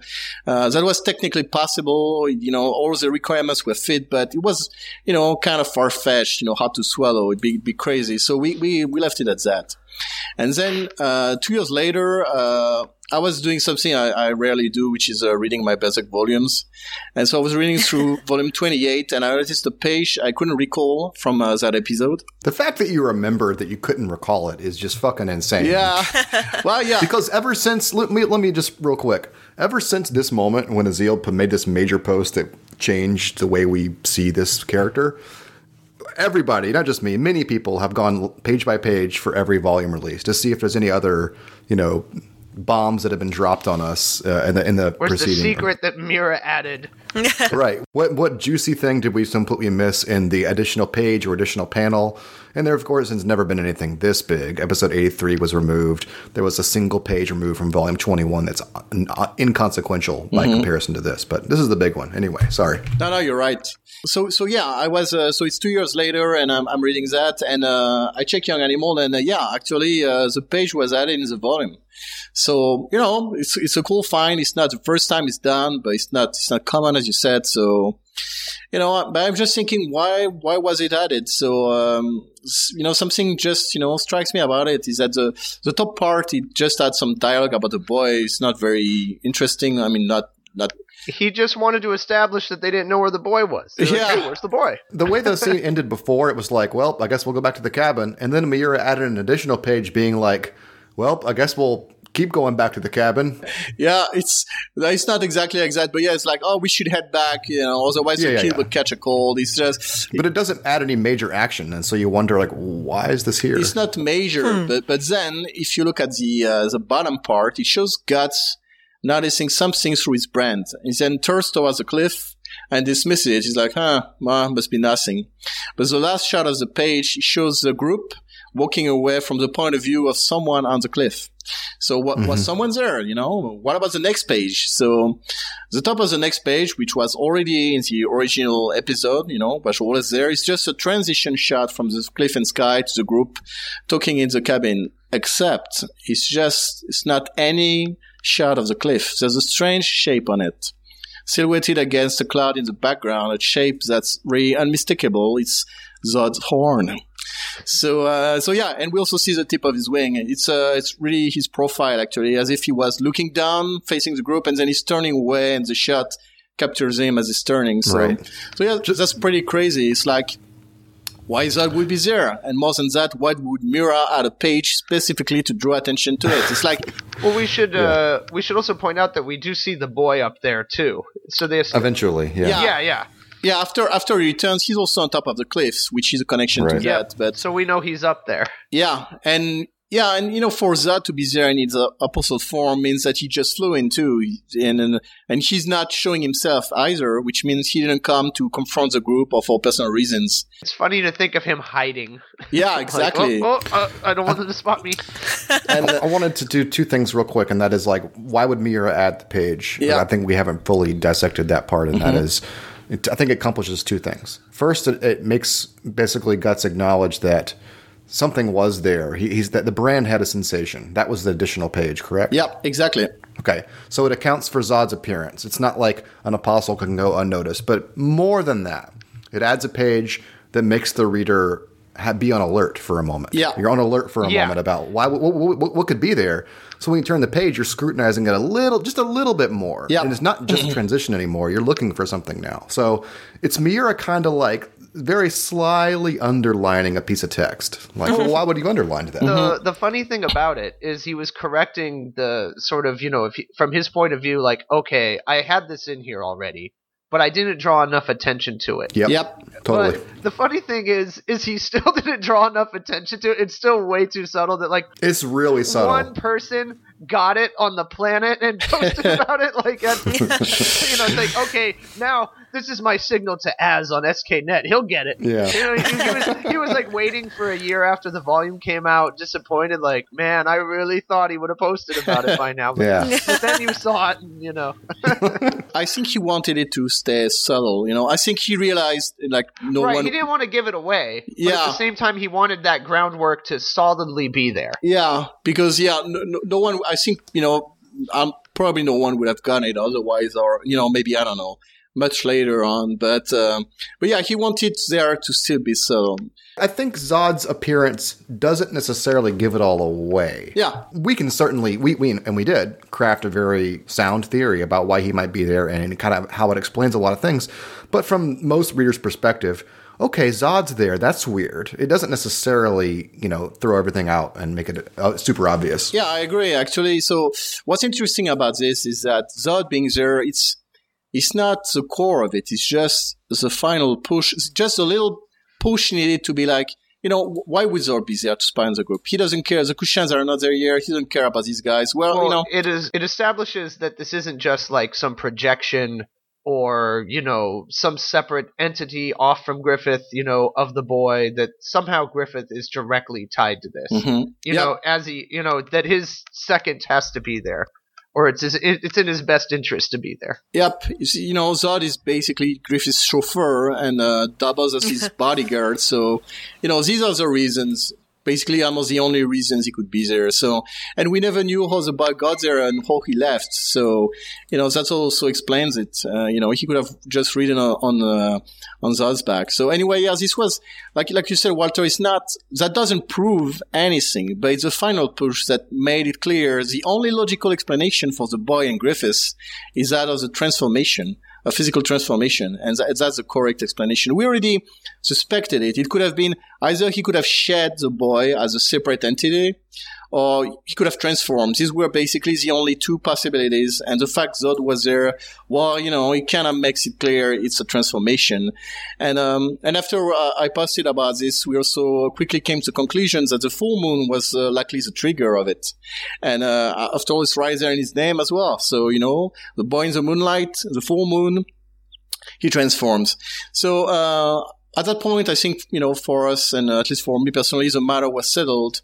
But uh, and it would be years until we saw the boy again. Um, he actually reappeared in um, 2010 in episode uh, 316, which is titled Full Moon, and he shows up in uh, on the solitary island uh, in the middle of the battle against the uh, sea monsters, and um, we see Casca rush to him. and she saves the day again by helping Guts uh, through the armor, and uh, that confirms that the full moon was indeed the trigger for this uh, appearance. There was just a little problem, though, is that uh, it seemed unlikely Zod would have carried the boy all the way to the solitary island. Ah, but he didn't need to anymore. Exactly. But at the time, uh, I don't know if you guys remember, but uh, there was some naysayers who were naysayers, I guess, uh, who were uh, harping on that point. Oh, I was I was one of them. I was a naysayer for this theory. I because I yeah, I was helping you out. You know, you need someone to help you uh, solidify uh, your, your challenge. yeah, that's true. sharpen it up. Uh, but yeah, it was uh, it was interesting because yeah, at the time, you know, if you're doing it one way or another, you would look at it. Well, okay, Zod's bringing the boy over. This is the mo. But then you know, okay, Zod's not here. It would seemingly contradict it, except that this is after uh, Fantasia, Yep. and you know now the boy can travel. You know, it actually makes it even stronger previously because you look back and go. oh, you know, the tree didn't exist that time. That's why you had to establish that Zod was there.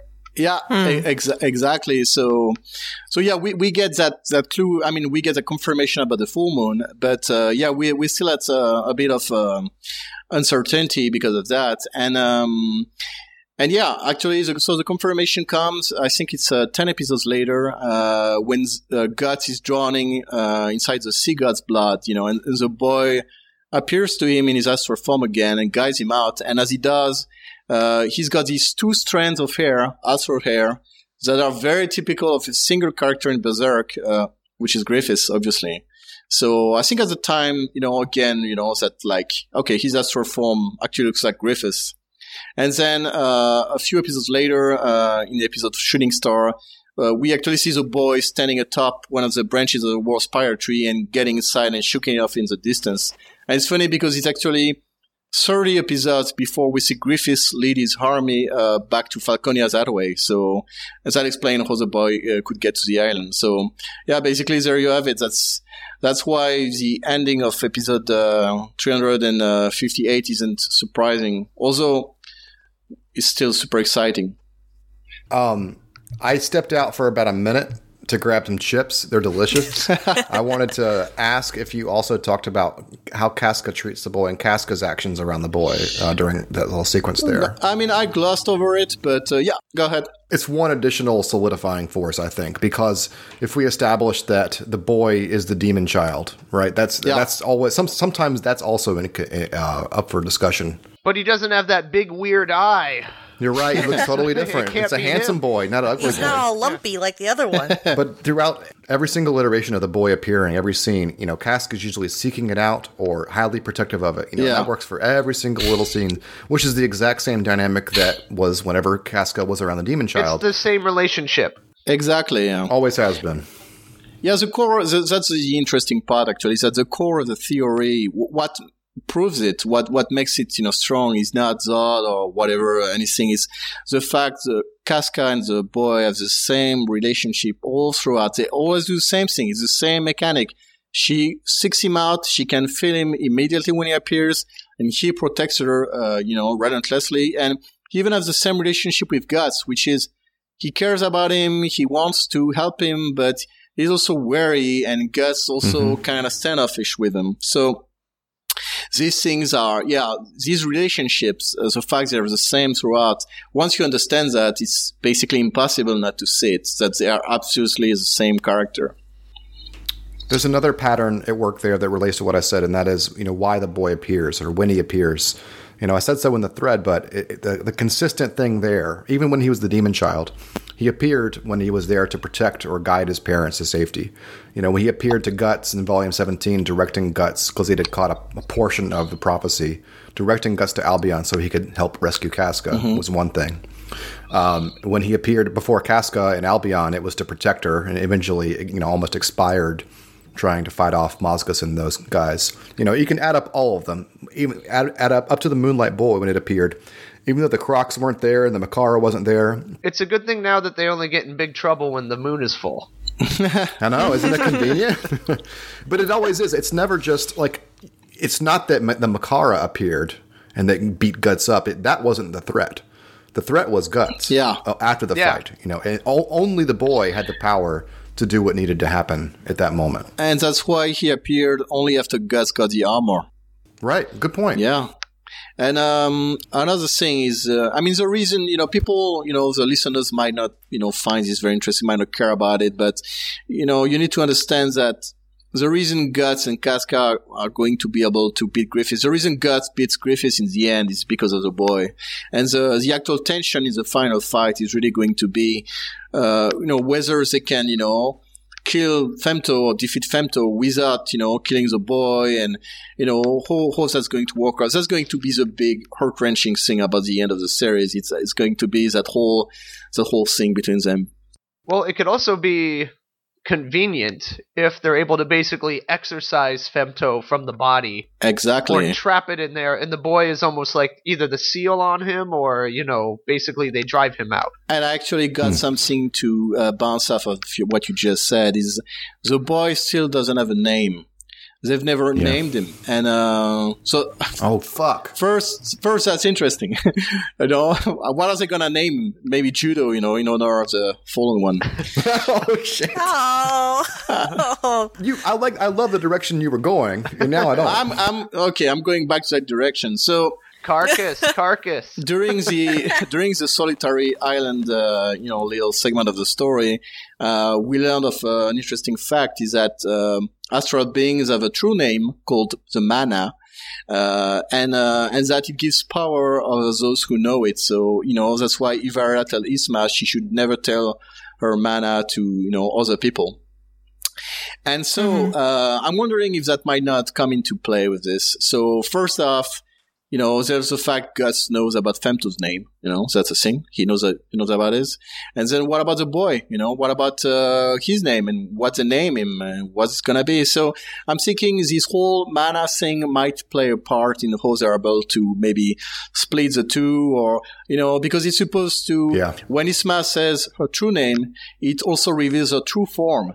So maybe speaking the true name, we reveal the true form of the boy. So go ahead, Walter, if you had something to, to say. No, I'm. This is, I'm, I'm. This is me saying amen, amen. Yeah, Every time you're saying something, is all it yeah, is. it's like, hey, uh, if you want to jump off, if you can beat that, go ahead. You know. Nope. Although uh, the only I- image that shot into my head whenever you said when they say the name the the for, true form appears was that it would might be used in Elfhelm. And then we're talking about we want that conflict there with Griffith and Guts and Casca. and Yeah. We wondered how it might manifest. That is one way it might work. What if they just like Yeah. guts is just they're around the fire and talking about well Griffith they they could say Griffith or Femto you know and casually and the boy just starts like "Ah." I'm imagining it has to be incorporated in some kind of formalized way, but I the don't know. boy actually the theoretical boy has a name that Griffith gave it which was Pippin. Oh my god! Well, no, I'm just that's a deep. That's Wow. a deep cut right there. That's Right. I, I doubt that will come to any sort of fruition, but it's interesting that there is an established name in the Wait, canon, wait, wasn't that Pippin the a dog? no, no. Pippin is a dog and Guts is a Oh, boy. Yeah. Guts was the oh, Guts that's right, 'cause that Jr., was Guts Jr.. Yeah. That's right. Never mind. Never mind. Yeah. I got it. I inverted it. If you say that name, they're going to be synchronized whenever you make them do something. They could do DDR dualies really well. So does that mean the boy's name is Griffith anyway? he'll just rep- he'll just replace this Griffith. Oh, my this God. is getting so confusing. All right, I I managed to ruin Az's great point. So Yeah. I've, I've done my work. my work here is finished. I love the the mana idea though. That's that's No, that is uh, really cool. Yeah, Yeah. Yeah. Once Wow. again, you've changed uh, the way I see the story. Finally, the Sea God chapter finally has some relevance. Oh my god. You paid it off. There's, there's a lot of cool stuff in that. Um, I wanted to point well before we uh, get off the boy, just that did Griffith not have this on his calendar? Does he not keep track of the moon so that he knows exactly when? The, he seems almost surprised, like you know, he's doing his look at the hair, like, oh yeah, you know, this. well, no, think about it. Did we talk about uh, episode 340?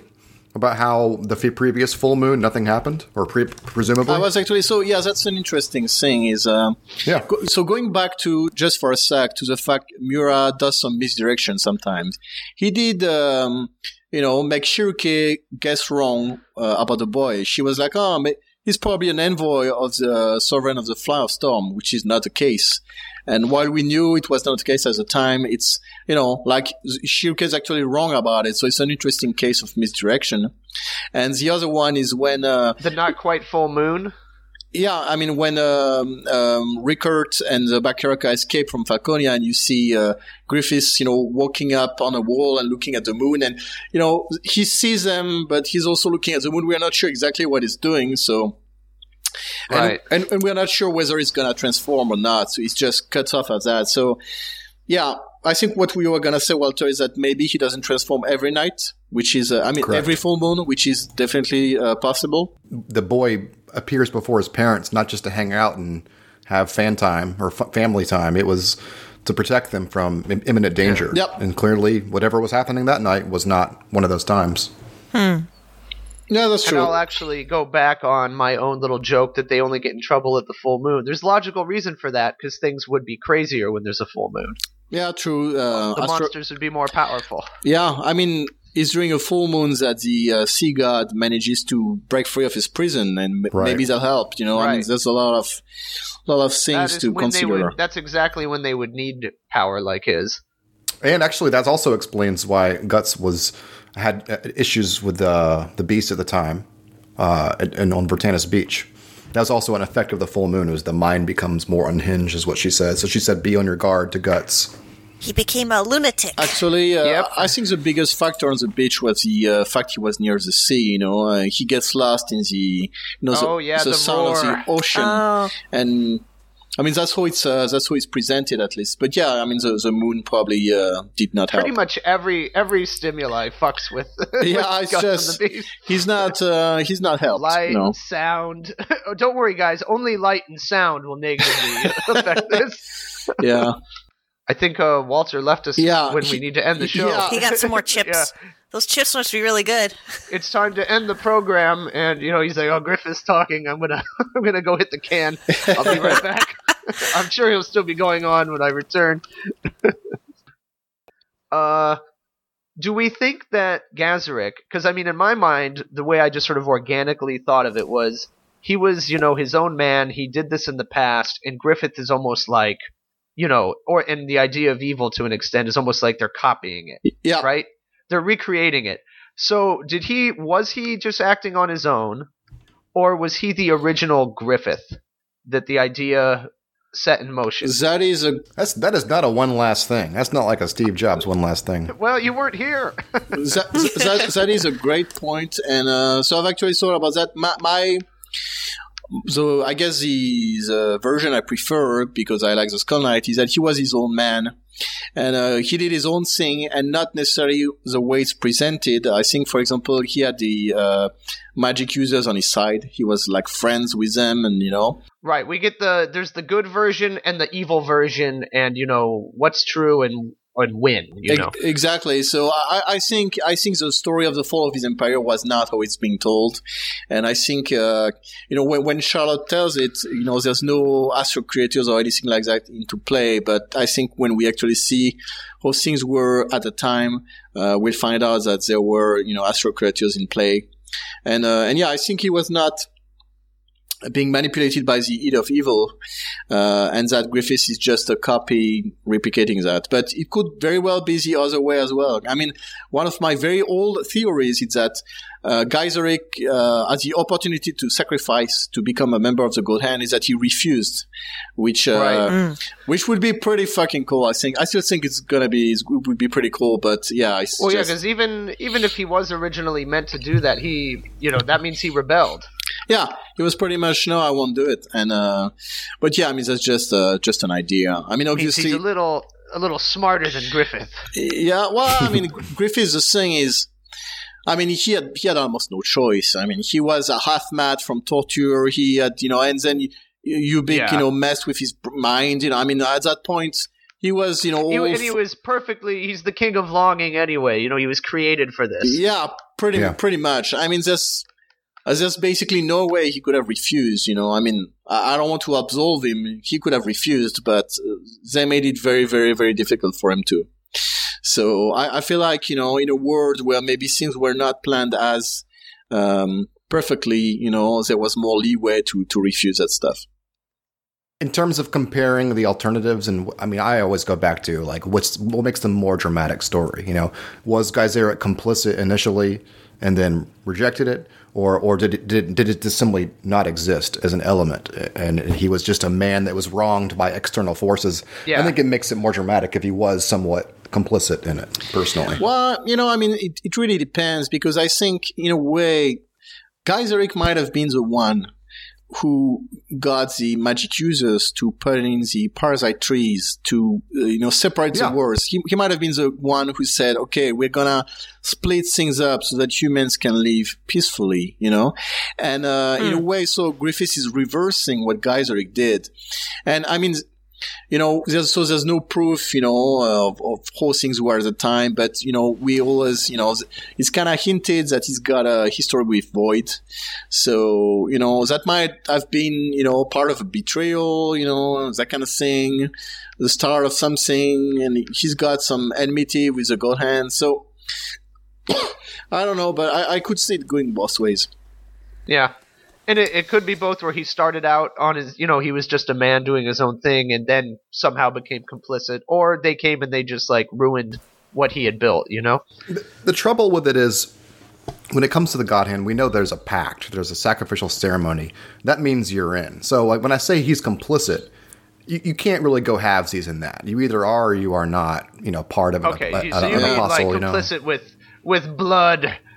Yeah, I I don't know though. He's obviously not an apostle. I'm, not, I'm not trying to imply he is. I I don't know. I don't know how that would manifest. What complicit means in terms. Of I don't of. think you know the rituals. The, the rituals we are uh, familiar with were, might not have been in place at the time. Uh, Right. One thing uh, we saw on Skellig is that there was He only this- had to sacrifice his horse.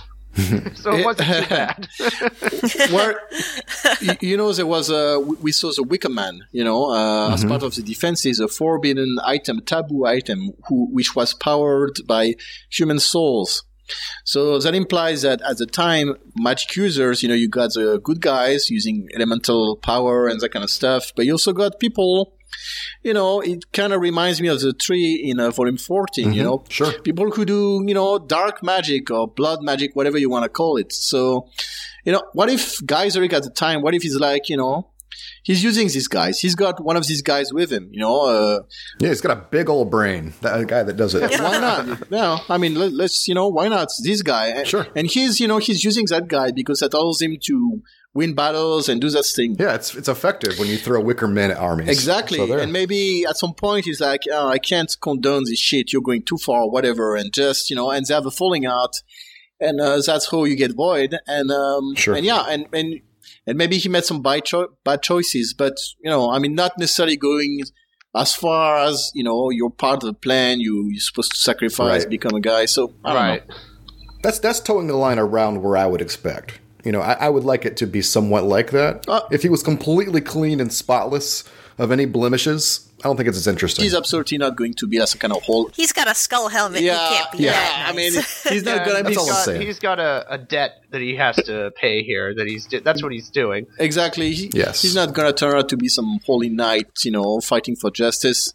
But uh, Right. yeah, I think he's uh, it's interesting. He's kind of a mix uh, of Griffiths and Guts, you know, in terms of you know who he's uh, he's been set up as a character. So yeah, I'll say it like I've said it every day for the past 10 years. It feels like that's right around the corner that we'll learn about that stuff.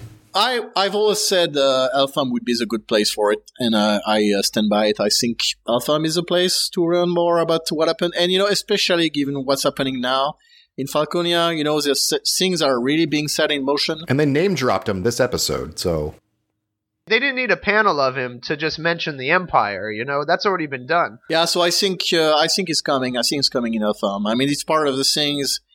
You know, I mean, we've talked about it before, but uh, we're gonna get some development. They're all around the fire telling the story, and then it ends with you know zeroing in on the boy's face, staring at him. You know, Like- wanna wanna give it another shot, old man? Yes. Tell me, tell me more. Tell me your greatest fear, your weakness. I think. Um, I mean, given you know, Elfhelm is also the place where uh, you know, like one journey for Guts, you know, ended. You know, he brought Casca. They're gonna have some development, you know, uh, finding themselves, that kind of stuff.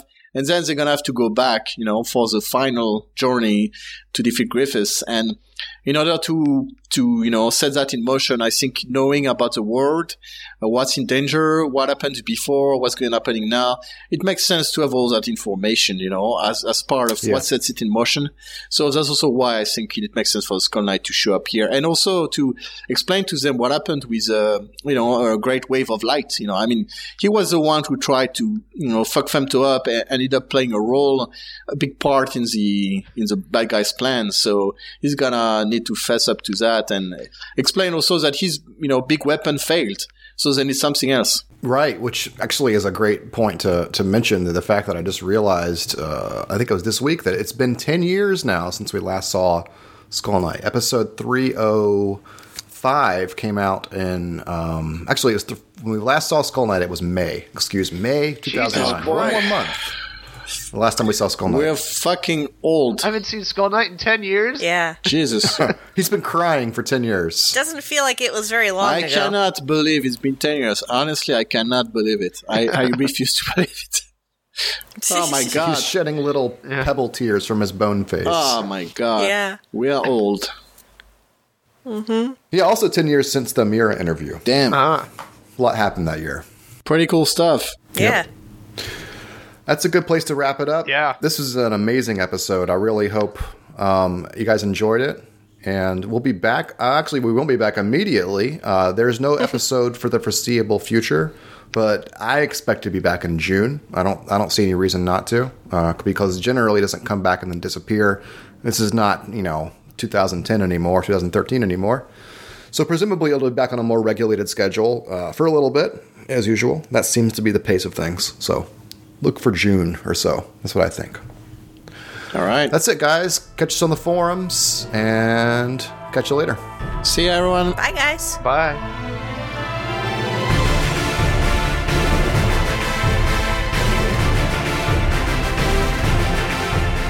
The Skullcast is a production of SkullKnight.net, a Berserk fan community. If you like what you heard, please visit patreon.com slash sknet. Donations there do not go towards the podcast, but instead toward our resident translator, Puela, who ensures that our members have access to high-quality, text-based translations of Berserk. Puela has also been translating interviews with Berserk's creator, Kentaro Miura. Many of these interviews have never been translated into English, so it's very exciting to read those. That kind of work simply wouldn't have happened without support from our donors. If you'd like to chip in a buck or two, please know that it all helps.